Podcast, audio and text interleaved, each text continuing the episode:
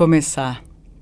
Bom, dizem que a gente não devia deixar o perfeito atrapalhar o nosso fazer bem feito. Então, eu resolvi começar assim, desse jeito, mesmo meio sem saber, porque eu acho que todo começo é meio que assim mesmo, né? Por isso, bem-vindos ao primeiro podcast da Be True. Eu sou Ana Paula Dias, fundadora e professora de Meisner aqui da Be True. Eu gosto de dizer que eu dou aula do que eu entendi do que o Meisner disse, porque eu de verdade acredito que cada um de nós é um grande filtro do que recebe do mundo e a partir disso, a partir desse seu jeito de processar também o mundo, é como você replica o que você aprendeu. E isso é uma coisa, aliás, bem mais neriana e a gente vai falar um pouco mais sobre isso também. Mas afinal de contas, o que é esse tal desse Meisner, né? Vamos lá então. É... Meisner é o sobrenome de um artista americano chamado Sanford Meisner, que criou essa técnica ou metodologia como você preferir. Em inglês é chamado de Meisner Technique ou Meisner Approach. Quando eu vim para o Brasil, eu traduzi como método Meisner, pelo simples fato que eu sinto que as pessoas tendem a achar que técnicas são e, interpretar mesmo que técnicas são coisas mais frias, mais racionais e elas acabam se afastando do que de verdade é uma técnica ou um método, porque técnica e método para mim são simplesmente formas de se passar algum tipo de conhecimento, são ferramentas que, quando bem utilizadas, te libertam da razão, te libertam do fechado, do aprisionamento. Infelizmente, a gente ainda tem muito uma vontade de aprender uma fórmula e fazer e querer que ela dê certo. Então, já saibam que Meisner não é uma fórmula ela é uma técnica, um método, é uma forma de, de verdade, chegar em descobertas de potencial artístico e humano que te libertam e que te fazem cada vez mais ficar presentes e verdadeiros. O Sanford Meisner é, é um americano, é, filho de imigrantes.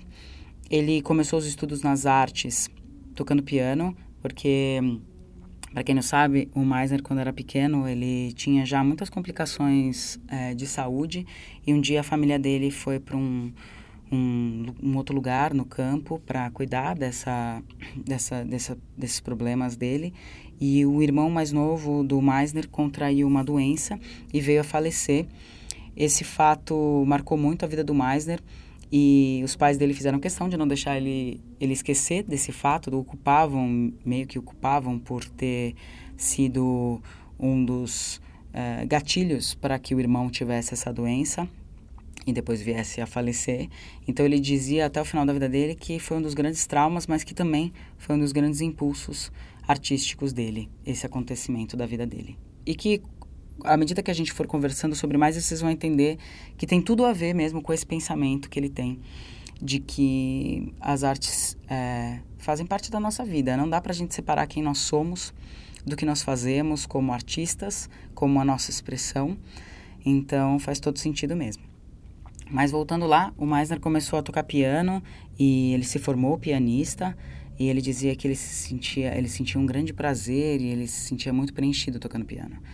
Quando ele fica um pouco mais velho, ele resolve é, ir para as artes cênicas e encontra o mesmo prazer nos palcos e também dando aulas que ele encontrava quando ele tocava piano. E por isso, então, ele dedica o resto da vida a esse tipo de pesquisa. O Meisner começou o trabalho dele como ator.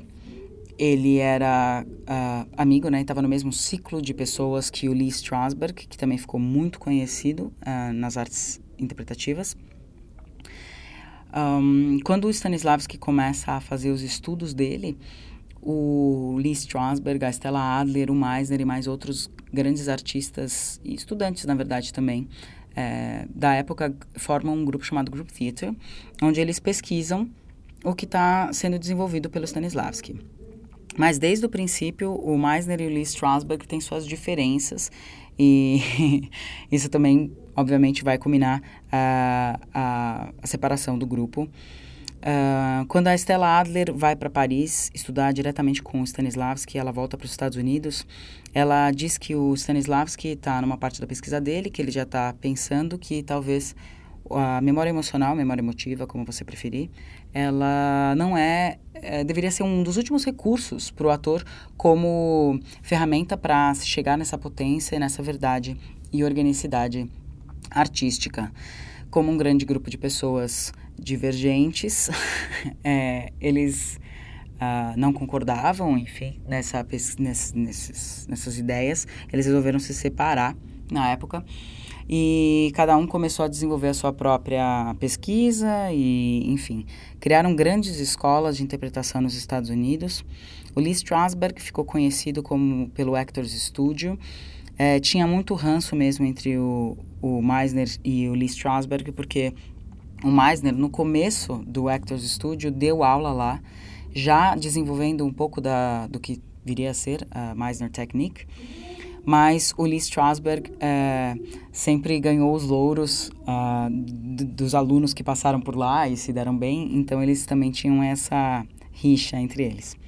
Já Stella Adler e o Meisner, eles uh, tinham um, um, diálogo mais próximo, porque os dois desenvolveram as suas pesquisas e técnicas, metodologias a partir da imaginação e do trabalho uh, da ação e da verdade cênica. O Meisner e Adler trabalharam juntos um tempo e depois disso o Meisner é, virou diretor artístico da Neighborhood Playhouse, que ficou conhecida como realmente a casa do Meisner nos Estados Unidos. Durante os anos dando aula, o Meisner foi desenvolvendo o que se tornou o método Meisner. E é engraçado a gente perceber que ele começou o trabalho dele artístico tocando piano, né?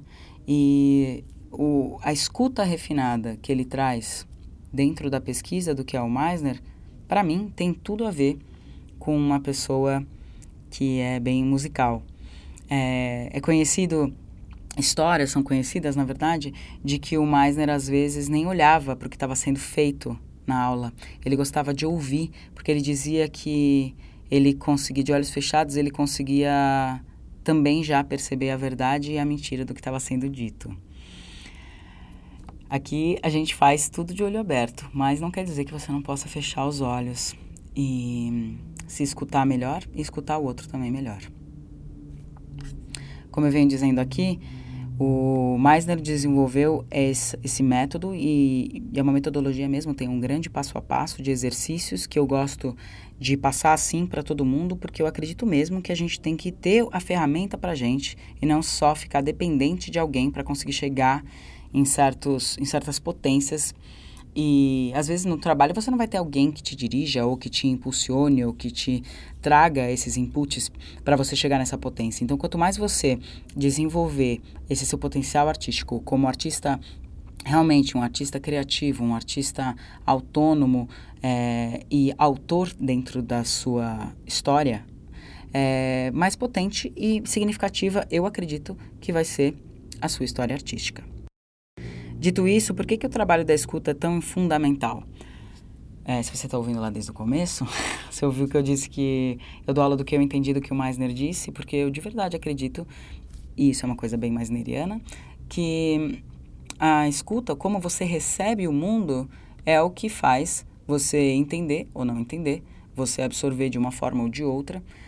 Então, por nós sermos um grande filtro do que chega até nós no mundo, e também sermos um passador de informação a partir de quem nós somos hoje, essa escuta, esse trabalho de uma escuta, não só do que o outro está te dizendo, mas sim também é, do que o outro está sentindo e isso te muda, do que você está sentindo, dos comportamentos que você tem vontade. O Meisner diz: a gente tem que escutar com as nossas vísceras, não só que escutar com os ouvidos. Mas nosso ouvido está muito contaminado sim.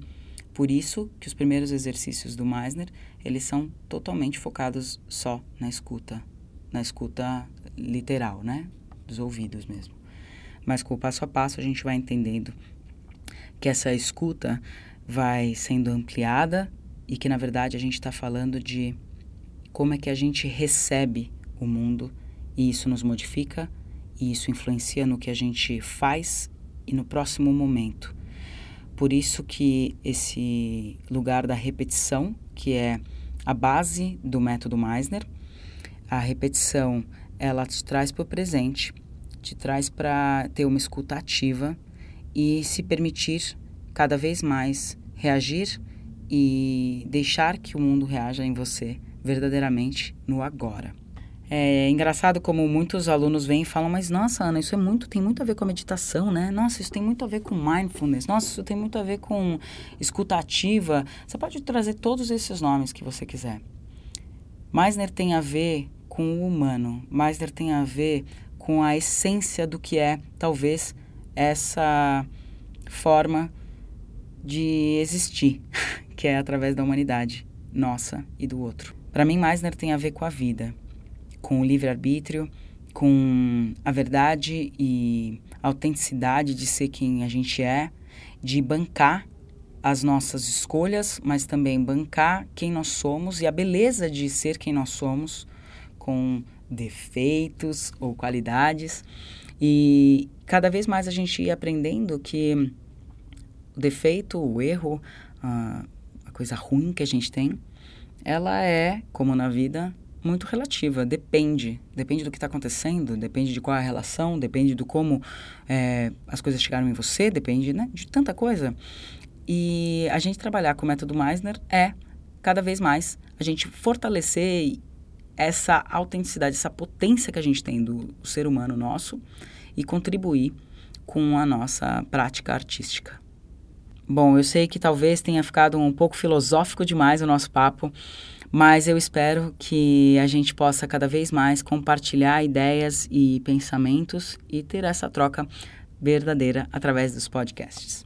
Então, se você curtiu esse podcast, se liga porque todo mês a gente vai soltar um podcast com um assunto diferente. Se você quiser dar uma sugestão de qual seria um tópico que você gostaria de saber um pouco mais, se você tem também a sua opinião sobre esse podcast, por favor, mande Críticas é, são muito bem-vindas, porque elas também têm esse seu lugar de escuta.